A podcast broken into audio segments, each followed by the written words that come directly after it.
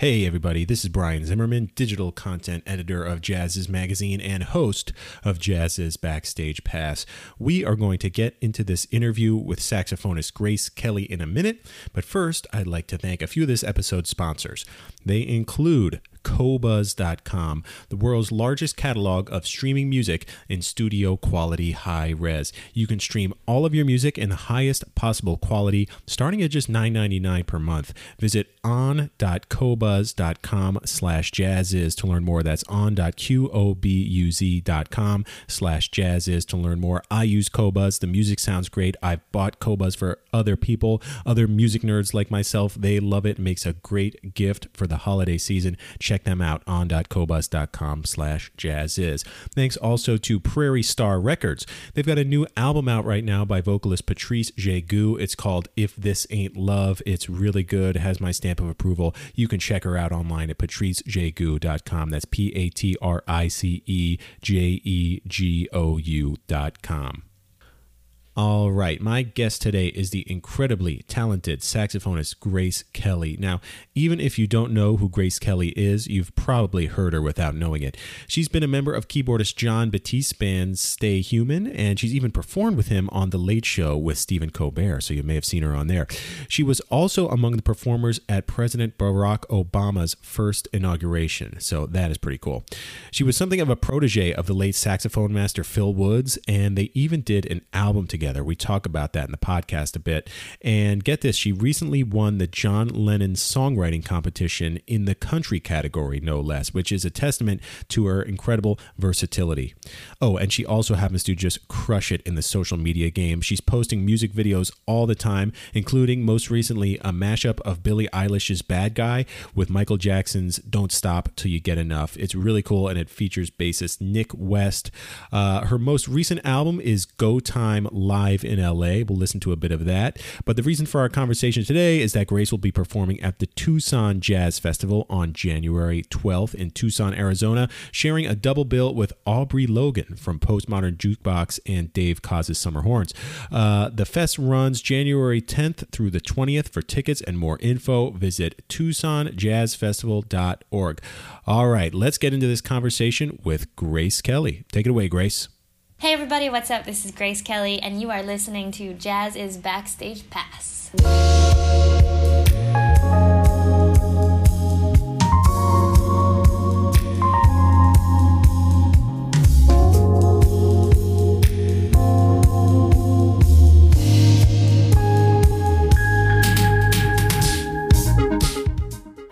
Right, and as the track Unbroken Wings from Grace's new album Go Time live in LA winds to a close here, let's go ahead and join Grace. She was talking to us from her home studio in New York City. Thank you for joining me on the podcast today. Really appreciate it. Um, we're talking because you are about to be headlining the Tucson Jazz Festival. Um, is this your first time ever going to Tucson? Uh, I believe it is. Yeah, I believe so. I'm really stoked. Sweet. Have you been to Arizona before? I have. I've been to Phoenix. We played at the MIM Museum in the past. Okay. The Musical Instrument Museum, which is like got a beautiful performance space and every type of instrument one can possibly imagine in their museum section. That's awesome. What was, out of curiosity, what was like the most unusual thing you saw there? Because I'm like a weird musical instrument nut. Yeah, I definitely saw some wild saxophones that I didn't even know like existed. Just between like the the bells looking way different and like lack of note holes and I can't even remember on the top of my head the, their names, but you know they they have every level is like spread out with different instruments. So it was just like looking at them in cases and admiring them and being like, wow, I didn't even know that was someone built that. That's so cool right? And I think it was just recently Adolphe Sax's birthday, like this month, inventor of the saxophone. And so we did a little post on him, and just looking into his history too was pretty um, interesting because he invented the saxophone, but there was also like the saxo tuba oh and like God. the saxo horn. Yeah, yeah, yeah, yeah. The saxo tuba. okay, sign right. me up. Not to mention all the variation, you like the because there's baritone sax and then there's bass sax too, Right, right? And right. there's even it goes deeper than that. Yeah. correct? Yeah. Then you got to get the you know the pickup truck out to be able to. the, to play some of that other stuff. Cool, cool. Well, your upcoming performance at the Tucson Jazz Festival is January 12th. You are performing with Aubrey Logan, which is a really cool We're pairing. doing a, a double bill. We're really. Yeah, yeah, yeah, yeah. Have you played with her before? Um, Aubrey and I actually went to Berklee College of Music together back in the day, which is where we first knew of each other and, and connected. And she's such a fantastic performer. So this opportunity for both of our bands, you know, to come together and, and do a double bill is uh, I'm really excited about it. She has incredible musicianship and, and a really powerful performer.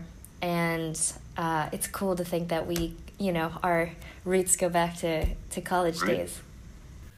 Yeah, very nice, very nice. Um, yeah, and what I love about the, both of your styles is just that you have really, um, and you especially, open jazz up to so many possibilities and to so many different potential audiences. You know, because you're you're welcoming to p- the pop sound, the hip hop sound, you know, the smoother sounds. I'm kind of curious about your musical upbringing and how you got here. Um, were you the type of person that just listened to everything under the sun? Um, well, thank you for those very kind words. It's so, it's so awesome to hear because it's part of my vision of how I, you know, want to push Yeah. forward as a performer and artist.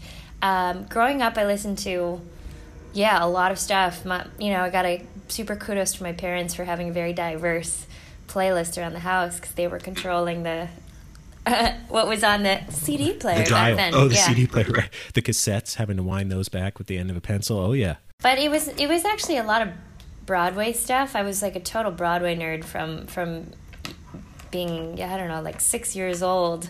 They took me to Broadway shows, and I wanted to be uh, one day acting and on, the stage. I didn't know anything about jazz then, but the jazz that they did play was great Brazilian music. Stan Getz, Jobim, you know, Girl from Ipanema was like on repeat. And their actually their jazz discography was like super narrow to just being that because my mom had heard it on the radio and, and loved that. And then, you know, the Beatles was playing, Stevie Wonder, James Taylor, Debussy. Um, it wasn't until I started saxophone at the age of 10 that I actually fully dove into jazz because it was my sax teacher who was like, Have you heard of Charlie Parker? I'm like, No, who's that? He's like, Okay. Have you heard of John Coltrane? I'm like, Nope. Like, and so I'm really also very grateful to have had some incredible teachers early on who really and literally opened up my consciousness to the history of jazz. Um, but I think in my you know in my blood and in my bones, it's always been music, no matter what genre it is. It's either touched me or did something to me or it didn't, and I never was thinking about the genre of it. You know, to me, expression is also that fluid. It's like if I want to play something on the saxophone and I feel a certain way and want to omit like sadness, then I'll do that. If I want to write a skit about it or like dance it, I'll do that too. So as a kid, I was actually, um, my parents told me that I was, they could, I, I'd be in my room for hours with just a mirror and a chair. Uh, I'd just be making up skits, dances, songs.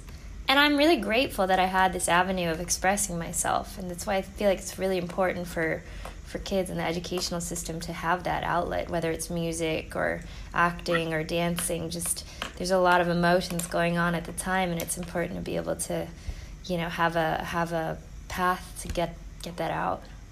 Totally. Just you need an outlet for whatever you're feeling, and I, it's it was it's interesting to hear that your background was uh, your like first initial love was theater because I feel like with so many people who grow up loving Broadway and loving the theater, they learn to kind of convey that emotion or that sense of storytelling or narrative through song. You know, and I and I think you do that a lot.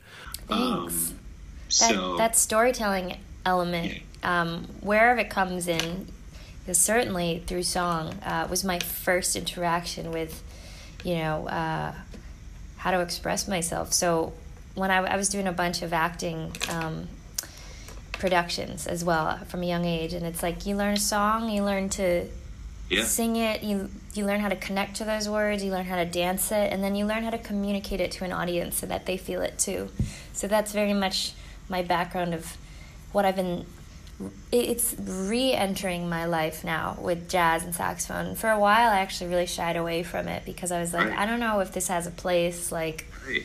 you know. But then I realized that that's what makes me me, and all my backgrounds, right. my theatrical backgrounds, and my love for dance and music and colors and fashion, and you know. So it's it's been a good and process. it's it's so I mean you're such a good example of being able to find a place for that in jazz you know because like I'm the same way like I love Henry Threadgill and I love Ornette Coleman, but I also love Disney tunes and Broadways. And it's like, why can't you like both? You know? And it's like, we need more artists like you to be like, uh, yes, you can. Yeah, I think it's just like the spice of life. It's like also, what if we're just eating the same stuff all the time? Yeah. I mean, yeah. I'm a, I'm a very curious person, so I I just love you know seeing someone else's world or going into another world of music, just like you. It's like, yeah, great. Henry Threadgill meets Disney. Awesome. All right. Well, yeah, somebody definitely needs to make that happen. Um, Henry Threadgill meets Disney. Grace, I'm curious, how did you find your way to the saxophone in the first place? So, the sound of Stan Getz playing the tenor sax really just got to my heartstrings. I always felt like the saxophone was like the human voice it hit me like that and I and when I first was hearing Getz I was singing along to his solos and there was no difference of someone singing and, or him playing so that's where I made a mental note in my head of like ooh the saxophone I want to do that. And to this day I really feel like I'm I'm singing through the horn and sometimes audience members they say wow you really you play like you're singing and you sing like you play and I'm like it's all the same to me. Thank you. And it's literally all the same. And I have yeah. my students and, and people I'm, I'm coaching, I, I always have them saying everything first. Mm. You know, if you're working on a transcription or if you're working on trying to get something, I'm like active listening, singing, and then pick up your axe. Right and knowing the lyrics I've heard too. Who was it? Lester Young that was like, I don't play a ballad unless I know the lyrics. Yeah. You know, because again, it's the same thing, like conveying that emotion. Like, how, how are you going to convey the song emotionally if you don't know the lyrics? A hundred percent. And one of my mentors, Phil Woods, also talked about that. Always knowing the the lyrics to the song, and you can hear it when he plays. It's just he also always knows where to play, where to fill with a singer. You know, whether it's Nancy Wilson or or Paul Simon. I mean, it, that's also a really hard thing, and I think you don't um, you won't know where to tastefully make those moments unless you're listening to the big picture. Um, unless you're listening to the words, you're listening to the singer, you're listening to how the saxophone feeds in in its fill in its role. So that's that's another thing that everyone you know that I'm I'm I'm teaching, just trying to also teach about the role of, of the instrument. Yeah. I, talk about your relationship with Phil. I know you were very close, something of a protege. Um, where did you two first meet? We actually first met at the Stanford Jazz Workshop in Stanford, California. Um, I mean, I've always been such a huge admirer of of him, and it was crazy. It was like one year he was actually listed as faculty, and um, bless my parents for you know they sent me out for a week, and um, I was hoping to to get to have some private lessons with him during that time. And believe it or not, I just emailed him on his website before Stanford, being like, "Hey, is there any chance that you know I'm a, I'm a huge fan? Are you teaching at Stanford?" And he said, "I'm not teaching." But I've heard about you through Lee Konitz, and who's another mentor of mine, and he said, I look forward to meeting you. And the stars aligned in the way that um, I happened to be in the ensemble before the one he was teaching. So he would like come early to set up, and he right there heard me play. And then he was just so supportive and, and really like after that week together, he was like stay in touch. And shortly after, he was playing in Massachusetts, which where I grew up. Went to see him. He was playing with the the a big band, and he said, "You have your horn with you." This was just a week after we met, and I said, "Yeah, I, actually, I do."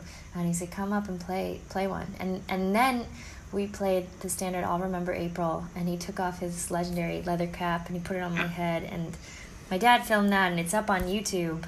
Um, and that was the first moment that we really connected. And from there, our relationship blossomed, and we did a recording together called "Man with the Hat." When uh, I had Monty Alexander on keys, Bill Goodwin on drums. Um, Evan Gregor on bass, and we actually toured together too. He joined me on my European tour for the record.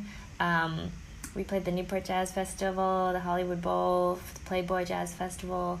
Um, it was an incredible experience getting to be on tour with Phil, eating schnitzel and hearing his stories and learning from him. I mean, the most the most amount of learning happened on the bandstand, and we had some moments that were like really, like he literally shouted out on stage, like, "Nope, not it." to me and to the band. You know, yeah. like he was schooling us on stage, and also just the amount of wisdom that would just pour out of him in, in these like in these moments during the day, whether we're just in the van together, we're having lunch, or in the dressing room before, he'd just be like, play play something. He'd play something and be like, play it back, you know, and then it's gone, and I'd be like, wait, can it? And he's like, nope. Figure it out. Yeah. How cool. Um, you know, it and it's such it's a it's a method of education in jazz that is becoming rarer and rarer. Yeah. You know, really younger generation learning from the old on the bandstand in real time. Um, and you can t- I feel like there's something about the quality of the players that come up that way you know under a mentor like the mentorship style you know people um, you know, who tour. I'm thinking of Jamison Ross, the drummer, who came up kind of with Carmen Lundy, um, you know, and people who learn that that old fashioned method of just doing it on the bandstand. Um, there are there are lessons that you can't learn uh, in your BA program, you know you know you're on the hot plate and it's like yeah. you're in front of people and an audience. I mean even some of my band members who are older than me they've never experienced that. And i had a very similar experience with russell malone once when he brought me up at the detroit jazz festival on his set and i didn't know any songs. He had me up for the entire set and he Flying blind. would and he was playing like these very obscure standards that had so many changes and every time and this was on the main stage. Yeah. every time he'd look at me he'd go you go you go first so I didn't even have hmm. time to try yeah, to like decipher. To try to get the changes down. But when when Russell first met me and we we jammed together actually at the Lionel Hampton Jazz Festival, he he made a nickname for me called Dumbo because he's like you got big ears. So it was like you know moments like that that, and I actually had you know, on the younger generation, the the millennial side. Jon Batiste is also very much like this, and I spend a lot right. of time working with him. And so I definitely feel, I mean, he's so spontaneous. He's going to just point at you and be like, go, we're going to make the changes up as we go on national television. And you're right. Like, those moments they really can't be taught. And the amount of growth that I've, I've um, learned and cultivated from it has been like massive. Really, because you, you have to shut off your thinking at that moment. And it's like, you just got to execute in whatever way you can, you know? Right ears are the thing. And it's like you can't fear mistakes at that point you know and you just see you can't be thinking about like changes going by at two beats per bar you know. It's like okay i'm relying on instinct now. You and can't say stop. Well you could say stop but you know. Then you get the uh, cymbal thrown at your feet like charlie parker or something like that. Um, you're just relying on ears and and that's i mean back before there were jazz programs at universities ears were the thing. Tr- transcribing, being on the bandstand, so you can hear in your sound, Grace. You totally can. Um, you know, it's really kind of natural. I say that there are players that their brain is just connected to their fingers. There's no translation. They just say, like you were saying, through the voice. Um, what they think just comes through the horn, and um, I feel like the way to get that is just by actually doing it. You know, totally. being on the bandstand, learning with the best. You know, I have a funny Russell Malone story actually. Um, yeah, I was living in New York at the time, and I went to the Village Vanguard to go see Tom Harrell. And I was sitting in the back, and you know, there was a guy sitting next to me, and during intermission, we got to chatting, and I was like, uh, Tom Harrell, he, he's, if you didn't know, he's really one of like the most important jazz trumpet players today. And he was like, oh, okay, sure, yeah. Um, and it's like, yeah, he's, you know, a hero of mine. And I don't know if you listen to much of his stuff, yada, yada, but you should definitely check him out. And he's like, oh, okay, sure. I say, I'm Brian uh, from Jazziz. What's your name? He says, I'm Russell Malone. I said, oh my God. I feel like such an idiot. like, I don't, have, to, tell you about Tom Harrell. I mean, Russell Malone is so awesome, but, uh, you know, here I am trying to inform Russell Malone about uh, Tom Harrell. So that was my one klutz moment. I love it. He probably really was like, Brian digs Tom. right? Humble. He was a humble dude. Humble dude. You mentioned Jon Batiste, and I want to start there because I kind of want to talk about just some like big career defining moments for you. Um, you know, you've played with Stay Human. You've been on the Late Show with Stephen Colbert. What was that like? How'd you link up with John, and and what was that like? To it was an amazing experience. John's been a friend of mine for a few years now, even before the the gig on the the Late Show with Stephen Colbert. And you know, we actually started out. The reason why we first linked up was because his um, past saxophonist Eddie Barbash, who'd been playing with him since Juilliard. Um, Eddie and I have known each other since we were like 13 and 14 and 15 years old um, from the Brubeck Jazz Colony. And just a random serendipity. One day I was in New York and bumped into Eddie, and I hadn't seen him in so long. This was years ago, and he said, "You got to come by tonight if you're free. Um, playing with this guy Jon Batiste at this loft party. Like, bring your horn. He likes it when people sit in."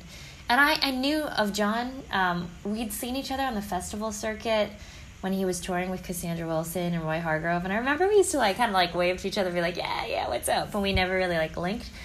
And so that night, yeah, went to this really cool party. Like Questlove was there playing, Jon was playing, the whole band, a lot of a lot of videographers, just like a private thing, not even a venue. And just met everyone there and John like pointed to me and said like come play. Just jammed a bit and then you know, I honestly became such a fan of the band, and I'm such a fan of Eddie's too. And so I would go see them, um, you know, wherever they were playing, and often you know, hang with them after at the after party. And um, then one day out of the blue, John called me and was like, "Hey, you want to like be a special guest at Blue Note?" I was like, "Yeah, man." And then later he did a, a bigger horn section for the Newport Jazz Festival. There was ten of us, so he brought me in on that. And honestly, we just started to develop a friendship. And then when he did get this gig for Late Show with Stephen Colbert, um, I, I got a very uh, out of the blue text from him being like, "Hey Grace, I know you play alto. Can you remind me the other axes that you play? Do you play bari? Do you play clarinet? Do you play flute? Saxo tuba.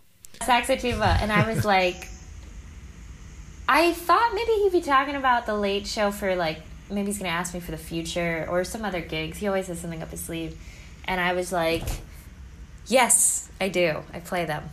But I had not played clarinet since fourth grade. I had not played baritone since like yeah. eighth grade. And then he wrote back, "That's great. What are you doing on Monday?" It was Friday.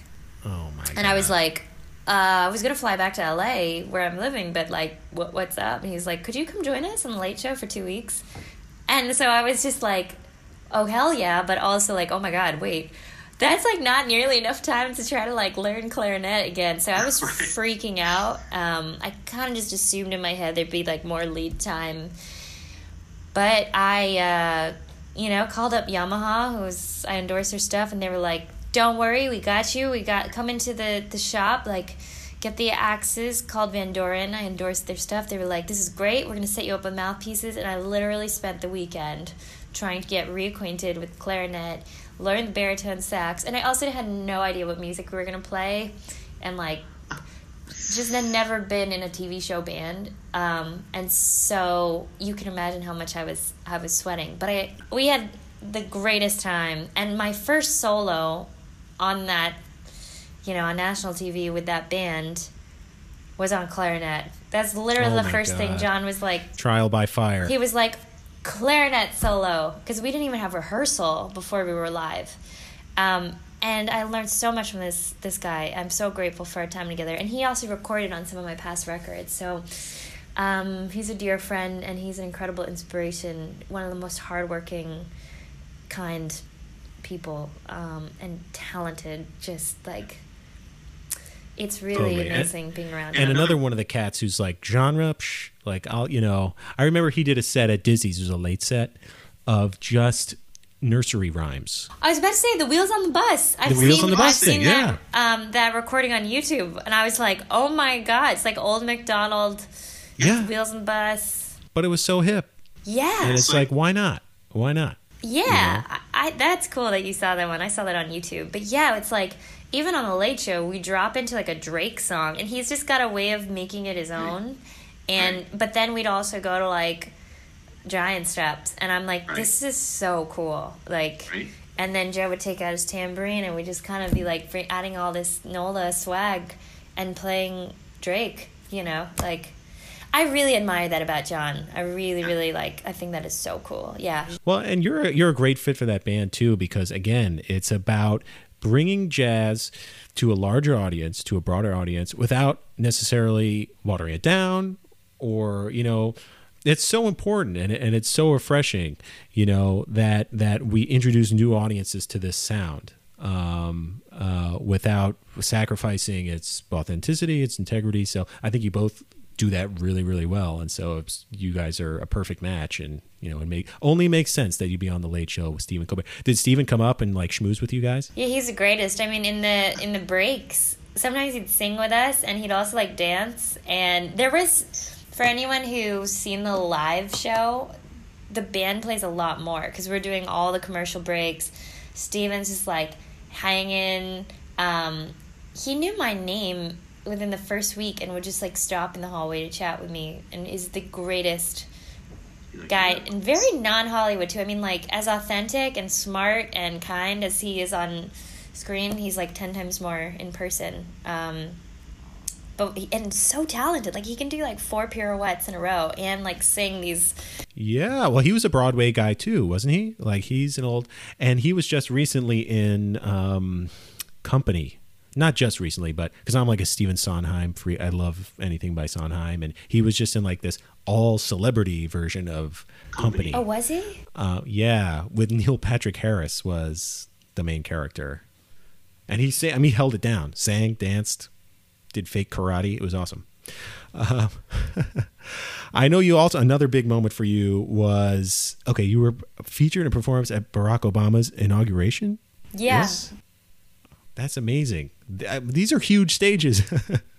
How did that come together? that was um super wild uh very again the serendipity of everything timing wise happening when it did i met wynton marsalis at a random steakhouse in new york city when i was jamming with a trio there and okay, he was just there, and you're like, oh my god, that's when the story thickens in a real in, in a very interesting way that um, the pianist who was playing Antonio Ciacca was working at Jazz at Lincoln Center, which I didn't know. I was just there with you know. Actually, I was there with Lee Konitz because Lee knows Antonio, and we were looking for a place, and my, my folks were there. We are just looking for a place to eat and hang out, and so he was like, "Let's go to Roth's," and I had my horn with me, and Antonio invited me up, and he said, "You know, stay for the second set. We got a trumpeter coming in. You know, with a little wink. And I'm like, okay, cool. And lo and behold, second set starts. There's like 10 people at the steakhouse. Wynton walks in with his horn and his son, plays the whole second set with us. I mean, I'm just like freaking out. I mean, this is like the coolest thing ever. And and then afterwards, he was like, you know, we took our pictures. He's like, you sound great and then like got a call from his people like a week later being like wynton would like to invite grace to be his um, one of his special guests at rose hall with the jazz at lincoln center big band for three nights.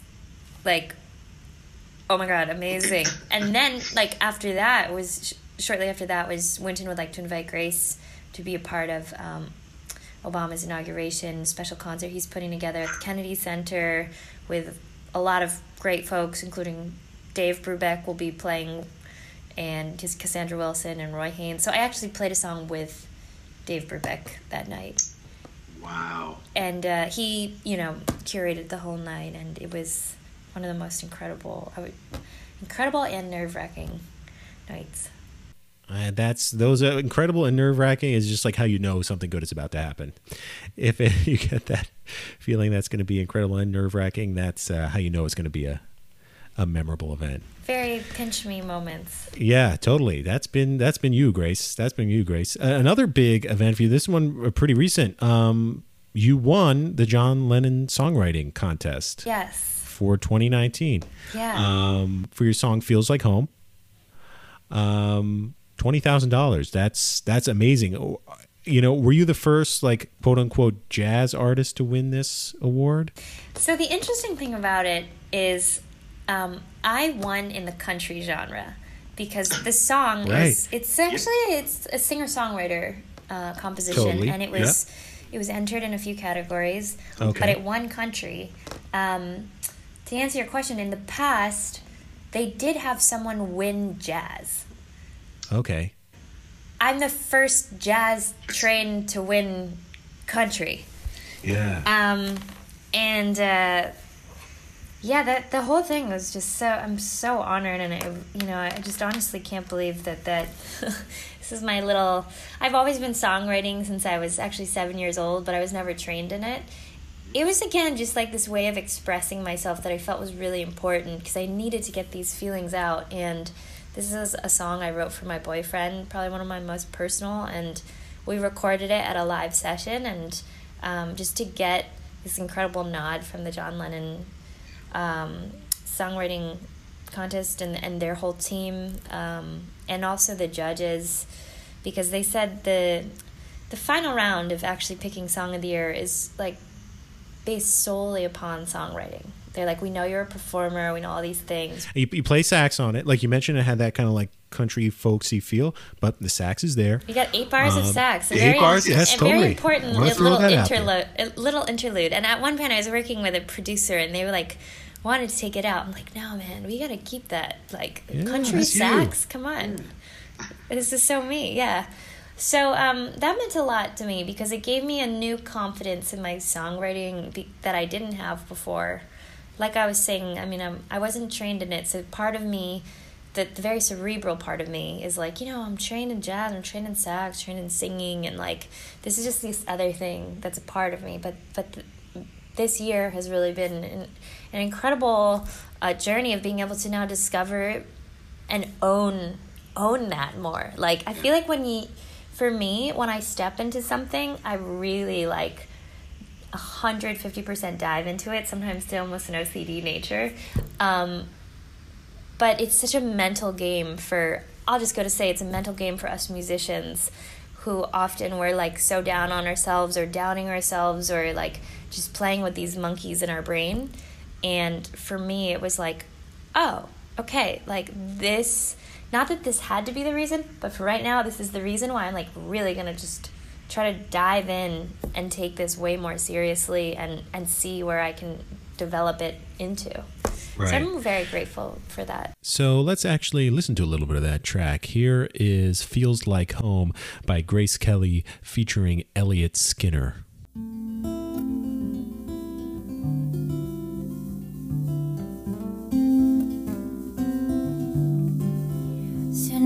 I'm falling a thousand stories high. It's amazing and it's crazy, and I'm strangely satisfied. You grab my hand, and the color in my world comes alive. But I never planned to fall in love. We watch the hours and the sunlight run away. Talking of dreams, childhood memories, and family holidays. Stranger, then love, and now something more I cannot say. Maybe this time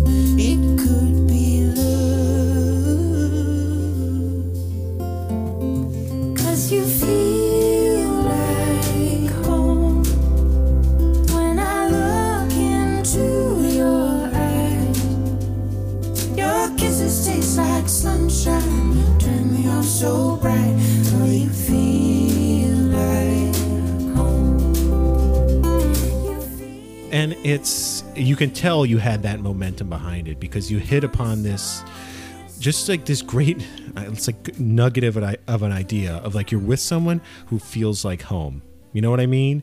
It's one of those things that's so simple yet profoundly simple. And I think that's just like the best that's like the best thing that can be at play in a song you know it's just like oh i've i've felt that way before i've like everybody understands how it feels it's so simple yet so universal how did that song kind of like I'm wondering because I've written some terrible songs and some terrible poems, um, which is so so I know a good one when I hear it.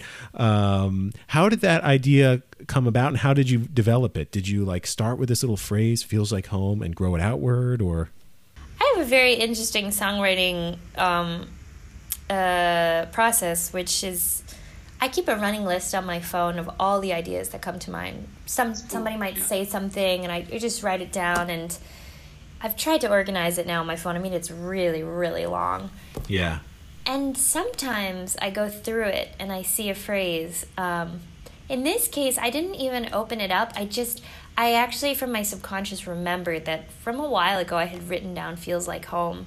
And um, honestly, like the, the, the emotional place that I was in when I was first meeting and dating my boyfriend is complete love days. I mean, just like floating on a cloud. And I have this thing that when I when I get over like I have so much emotion, it just it comes out. And it's not really like a um a refined process, but I literally I wrote this song in, in an hour. And I just I remember that Wow. phrase feels like home and I just started writing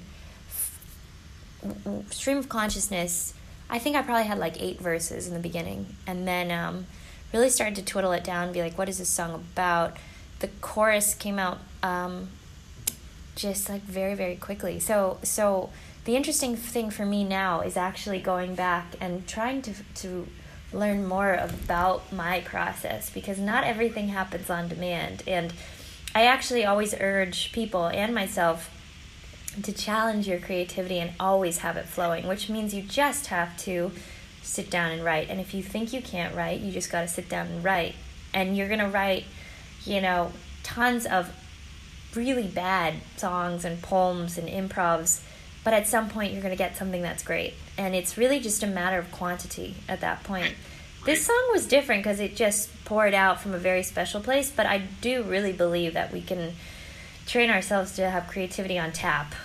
Right. And uh, just by putting your butt in the seat, right? yeah, put your butt in the seat and just do the thing. And Yeah. all you have to do is show up, show up for yourself, and um, you know, I'd say make sure the distractions like turn off the phone. I leave my phone in another room and and just see what comes out in that moment. And the other thing that I've been learning recently, and I, I, I this topic came up with, I did a recent interview with Jeffrey Tambor.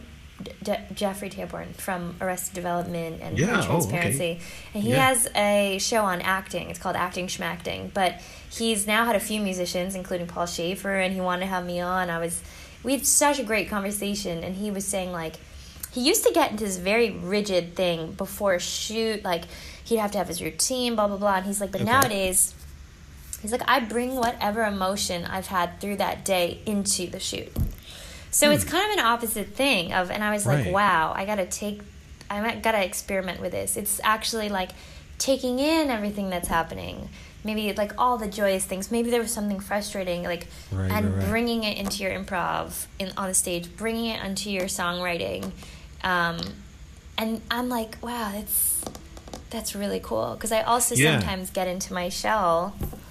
Um, right. Or of like i have to get into the space of you know just like perfect creativity. Like i have to make room for the muse Yeah, I gotta light my that's candles so five five times and yeah. yeah, just you know, make sure it's the right temperature and yeah. yeah right right. Yeah. well it is a lovely song and i've got to say it's so nice it's so refreshing to hear just like a I love you and we've been together for a while and your awesome song, you know, because so many songs are about breaking up and leaving and Yeah, yeah, yeah. I just love a song that's like we're really happy together and you know we need more of those Grace. a few people, and I've heard this from DMs on Instagram, have Yeah. got engaged to that song and had it as their first Wow. dance. Oh, which Oh, I'm like, awesome. oh my god! I'm just, I was so so moved, and I got these very personal notes. I mean, like. Of, of and pictures and videos of like some this couple is like probably one of their most you know memorable days of their life yeah really well that's the greatest compliment you can get right there yeah yeah Um, very cool, very cool. Grace, anyone who follows you knows that you are just killing it in the music video game and the social media game. Um, you've got an awesome video out right now um, with Nik West. Yes, love her. You do the Billie Eilish Michael Jackson mashup. Yeah. Um, that was an awesome shoot. That's an awesome song. How did that come together? And like, how did you start working with Nik West? Yeah, I uh, I think Nik is just such an authentic, dynamic performer, and she had actually reached out to me via Instagram like a year ago. Oh, cool. Um, and she was like, "I love seeing your videos. Like, would love to do something sometime." And I was checking her stuff out. and I'm like, "Oh my god, that would be so cool." It took us that long to actually get together and like make something. Yeah. Um, and it came together very last minute. She was doing a ton of touring, and she literally flew in from like overseas and was like, "Let's let's do a shoot, and then I'm gonna go collapse at home in LA." And I was like, "Okay." So we and I I had a performance the night before, so I literally started working on a track like 7 a.m. that morning, and I was like. Uh, let's do something on the charts and make it different. Okay, Billie Eilish, like this is a cool song. And then I was like, okay, Nik's got this super funky thing going on. Like, would love to feature her on some slap bass. And then I just like started singing uh, "Don't Stop Till You Get Enough," and I'm like, cool, let's do a mashup. I mean, it was all just like, and and I'm still really learning my chops in music production, so I would just like threw together loops and was like, Okay. She came in, we recorded all the audio in my studio here. Um, and recorded all the video. We did a nighttime shoot with my boyfriend filming us all in one day. Um, and it was really fun. And we just, you know, I think that time is one of those things where you can either have a lot of time and stretch something out, or if you have something that needs to get done and you only have X amount of time, like you will get it done. It's a, time is a very flexible thing. Right. So we were just like, okay, we just have today. We're gonna make a thing. Let's just make whatever we can. And um, it was a marathon of a day. And she she literally collapsed at the end of the the shoot. I remember. I mean, I was it was like one a.m. at that point, and um, my boyfriend was like, "Cool, let's do a few stills," and we were both just like, "We're done." Like throwing the towel. We're done. This has been a long day, but I was so happy to see how it came out. And the and the beautiful thing about collaborations, and I love them so much because, a, you know, hanging out with these great artists and learning about their life and making music together is such an enjoyable thing for me. But also like flowering friendships develop and um, we're able to now have a new type of connection, which I really, really love. And, and I'm so happy to call these people my friends, you know. Well, I'd say it was well worth the effort. Let's go ahead and actually listen to some of that track. This is Grace Kelly and the bassist Nik West. They're performing a mashup of the tunes Bad Guy by Billie Eilish and Don't Stop Till You Get Enough by Michael Jackson.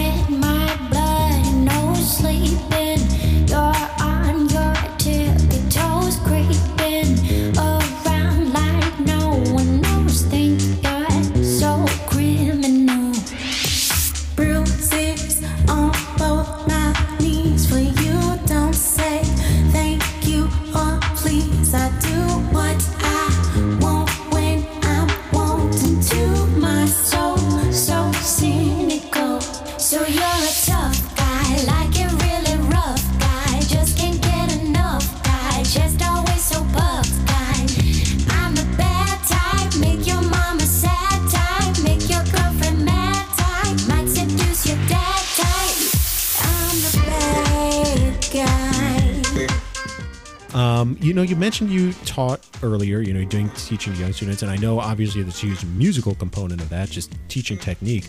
But I feel like this, this exact stuff that you're talking about, um, collaborating, thinking outside the box, posting the videos, doing the digital content, is career wise almost as important.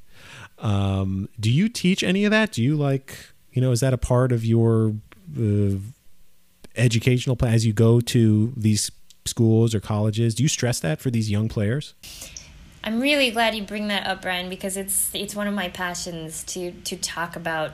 Yes, yes, talk about this. Um, when I am doing workshops with students, um, I am sharing my story, and yes, talking about technical things, talking about music, but also trying to get people out of their comfort zones and to show them there's an absolute way to to find your authenticity to become an entrepreneur to jumpstart your career to DIY like we're just in such a different um, in 2019 with the technology that we have and the music industry and the ways that it's changed even from just a couple years ago like there's this incredible opportunity to do your thing like press post. You don't need anyone else. Like it's really and i do stress Right. that. And actually it's in my plans to make some courses um, that are bringing together all these worlds of, of music business of um, being an independent artist of also like specifically sax music stuff. But um,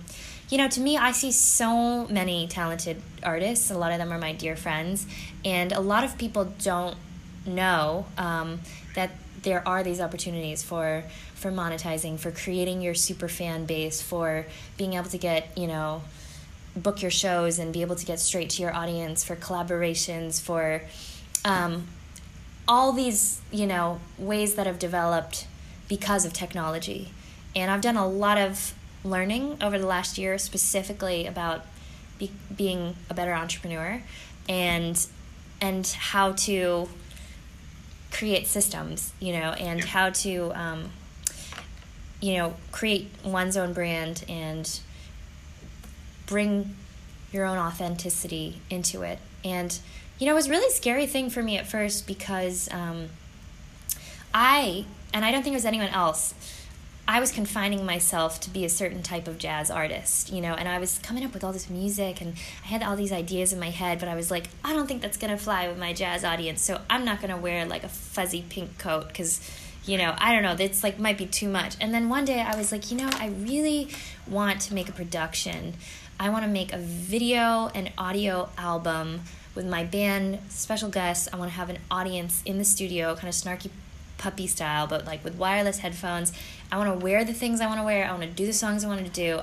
i'm gonna do a crowd fund um, Yeah. campaign because if i can explain this to my fans and and just make the thing i want to make I'm like, I'm gonna feel so much better just to know that I tried it. And if it like fails terribly, I'm still fine with it because I at least like did the thing that I had in my head.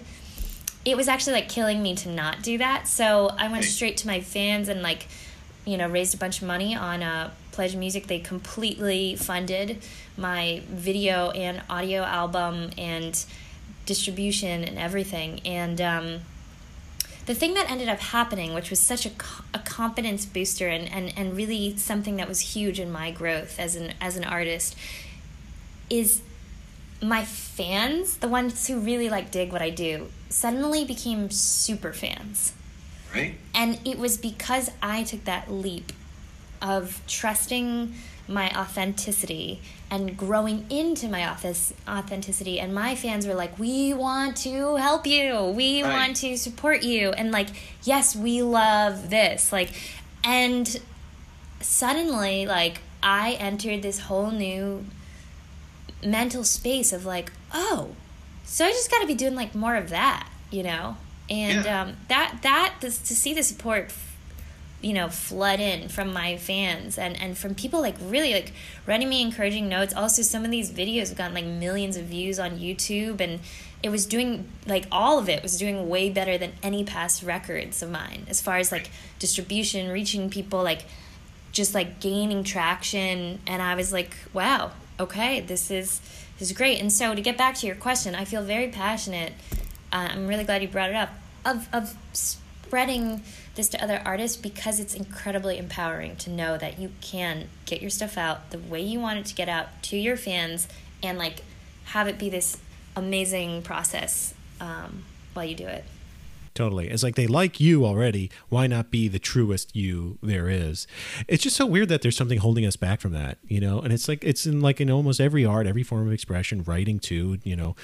It, it's weird that there's something preventing us from just, just being like, this is me and this is uh, who I want to be. And, you know, maybe you shake that off with age and experience, but, um, you know, to see you do it at your age, you're still, you're 27, 28? 27, yeah. Yeah, um, is just a real sign of maturity and ambition. So yeah, I, I I honestly think you're a leader in a lot of ways in this regard with the social media stuff, the digital content stuff, um, and you're setting a huge example for you know the generation behind you. So Thank you. I really like to you. It means a lot. I really appreciate it. Um, you're welcome. Do you remember the first time you saw that a million views thing on a YouTube? That kind of like blow your mind. it was You so exciting. I just That's you know so many people. The other thing that was so exciting about that is like that video. Those are completely organic. That's fan sharing it. There was no advertisement. Yeah. yeah. That's the other thing about our world today. It's like if you make good, great content and continue to refine and make like you don't even have to spend money on marketing. You know, for all of the thousands and thousands and thousands of dollars that people are spending on, you know, Right. trying to get PR and blah blah blah. blah it's Yep. like, well, first just focus on great content, you know, and Right. it'll do the work for you. And I never really believed it first because I never had one of those things happen. Um, but it's true. Like between the algorithms of the computer and YouTube and the way that it gets seen, and like after it hits a certain mark of like amount of people have seen it, it just gets shown to more and more and more people. And um, it was one of my goals for for last year to have like a big video, and so it was just you know, and it, it also um, the thing that I like to do when I'm looking at other content creators is is just analyze it, right? Like why do I think this is working, or why is it reaching a lot of people, or even if I don't like it, like maybe it's a stupid video, but there's something there that's making people press share. Right, And so then it's it's a journey of figuring out what is your way that you feel proud of and comfortable of making a video that could reach a lot of people if that's your goal, um, and then kind of deciphering it to to be in your style. Totally. All right. Well, now you got to spill the beans. What's like your guilty pleasure, stupid YouTube video, black hole genre? Everybody has one, Grace.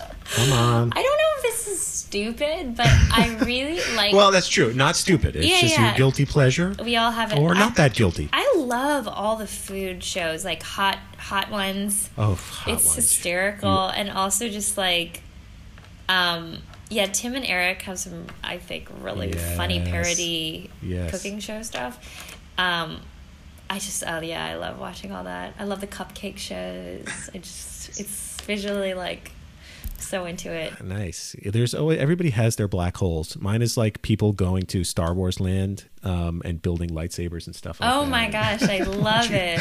Yeah, yeah, yeah, yeah. Oh, I love Um, Grace, I wanted to just kind of wrap up here with the new album. The newest is uh, Go Time Live in LA, it. right? Yes. Because you're in LA now. How long have you been in LA? Actually, I'm I'm back in New York. Oh, But uh, yeah, but with this Go Time series, which actually started a couple years ago with Go Time Brooklyn, I wanted to just continue Right. this thing of doing live live shows and live performances. So I was like, all right, let's do it in a different city. So I do have ties with LA because I lived there for two and a half years before Gotcha, I moved okay. to New York, and so um, that's why we picked it as as the the next location.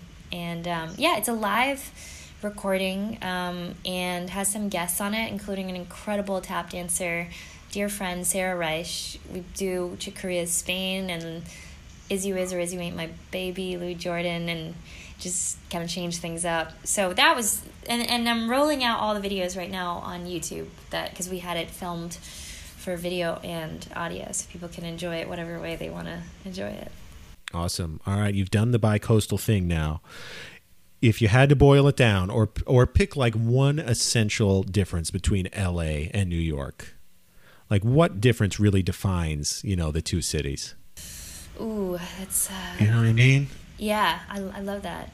I find that New Yorkers, and and like I don't know, I'm gonna say this by saying like this is totally It's all generalization. Yeah, yeah, I mean, I'm I've putting met- you on the spot. yeah. I met some people in LA that are that have this about it, but I feel like New Yorkers just like really dig in to uh, I don't know if it's like an obsessive thing or just like the quality of stuff, or also just um, there's a there's a real cool openness about the community, especially the the the music community in New York, where it's like if you go to a jam session, just like get up and play. And I found sometimes in LA things were just a little bit felt a little more clicky at times. Um, but you know, I, I think. Uh, uh, some things like about New Yorkers is also just like there's this incredible curiosity with a lot of people that I meet and, and depth, a lot of depth. And um, I, I found that with pockets of, of LA and people that I was hanging with, some dear, dear, dear friends of mine. But I feel that more in the city of New York. Right. Just, Okay. yeah, yeah. I gotcha. Plus, I hear the pizza's better in New York, but the burritos aren't as good. So true. They have- Tacos in LA right? are so Yeah, slamming. yeah. Yeah. and I like I, I really enjoy hanging out in like downtown in LA and like there's some super cool art stuff that's happening and studios and um yeah, I honestly love both places so much. I love going coast to coast. I'm doing a bunch of sessions in January in LA and then going up to San Francisco and I just I love the West Coast. Right on. Not to mention Tucson, where you will be performing January 12th, splitting the bill with Aubrey Logan, 7 p.m. at the Rialto Theater. Um, you can buy tickets to that at TucsonJazzFestival.org. Grace Kelly, if people want to check things, all things Grace Kelly, where can they find you? People can find me on Instagram. Um, I'm at G Kelly Music. On Twitter, Grace Kelly Music. Uh, Facebook.com slash Grace Kelly Music. And the main place is my website, which is gracekellymusic.com. And that has links to everything and more about me than I know about myself. As is the case with the internet. yeah. Grace, thank you so much for chatting with me today. This has been super awesome. Really appreciate your time. Brian, it's a, it's a true pleasure. I thoroughly enjoyed it. Thank you so much for having me. All right, and as the tune UBU, the party chant from Grace's album Go Time Brooklyn 2, takes us out, I'd like to take a minute to thank this episode's sponsors. They include Smoke Sessions Records. The label has a new album by Gary Bartz, Vincent Herring, and Bobby Watson coming out very soon, November 29th.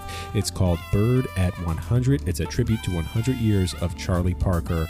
Learn more at smokesessionsrecords.com. And thanks also to Blue Note Records. They're at the tail end of their 80th anniversary, but they're still celebrating with a bunch of cool musical initiatives. To check out everything they've got going on, visit bluenote.com.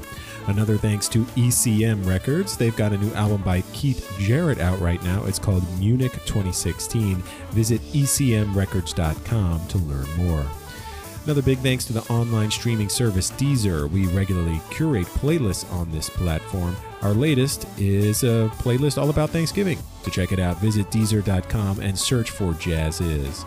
JazzRadio.com, featuring more than 35 channels of curated jazz music for free online, is another big sponsor. Thanks a lot to them. You can visit their website, jazzradio.com, to learn more. Thanks also to the New Jersey Performing Arts Center in Newark on a calendar for them. The Sarah Vaughan International Jazz Competition. It's kicking off there on November 24th. For tickets and more info, visit njpac.org. That's njpac.org. Big thanks also to Jazz at Lincoln Center, one of New York's premier musical venues. On November 28th, they'll be hosting a Thanksgiving concert with Wycliffe Gordon. In addition to a night of great music, attendees will also be treated to a three course meal. For tickets and more info, visit jazz.org.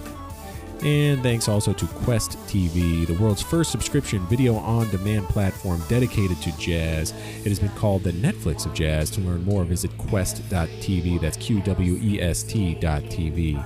Lastly, hey, independent artists, if you'd like to get your album into the hands of a Jazziz editor, yes, including me, be sure to visit jazziz.com and submit your info via our Inside Track program. Not only will you get your album posted on our site where people can vote for it and push it into the top five, but it'll make its way directly to the inbox of a Jazziz editor. Visit jazziz.com and click Submit Your Music in the top navigation bar. If you like what you hear, don't forget to subscribe on iTunes, Stitcher, Spotify, or wherever you get your podcast. Leave us a five star rating and a review. That really helps.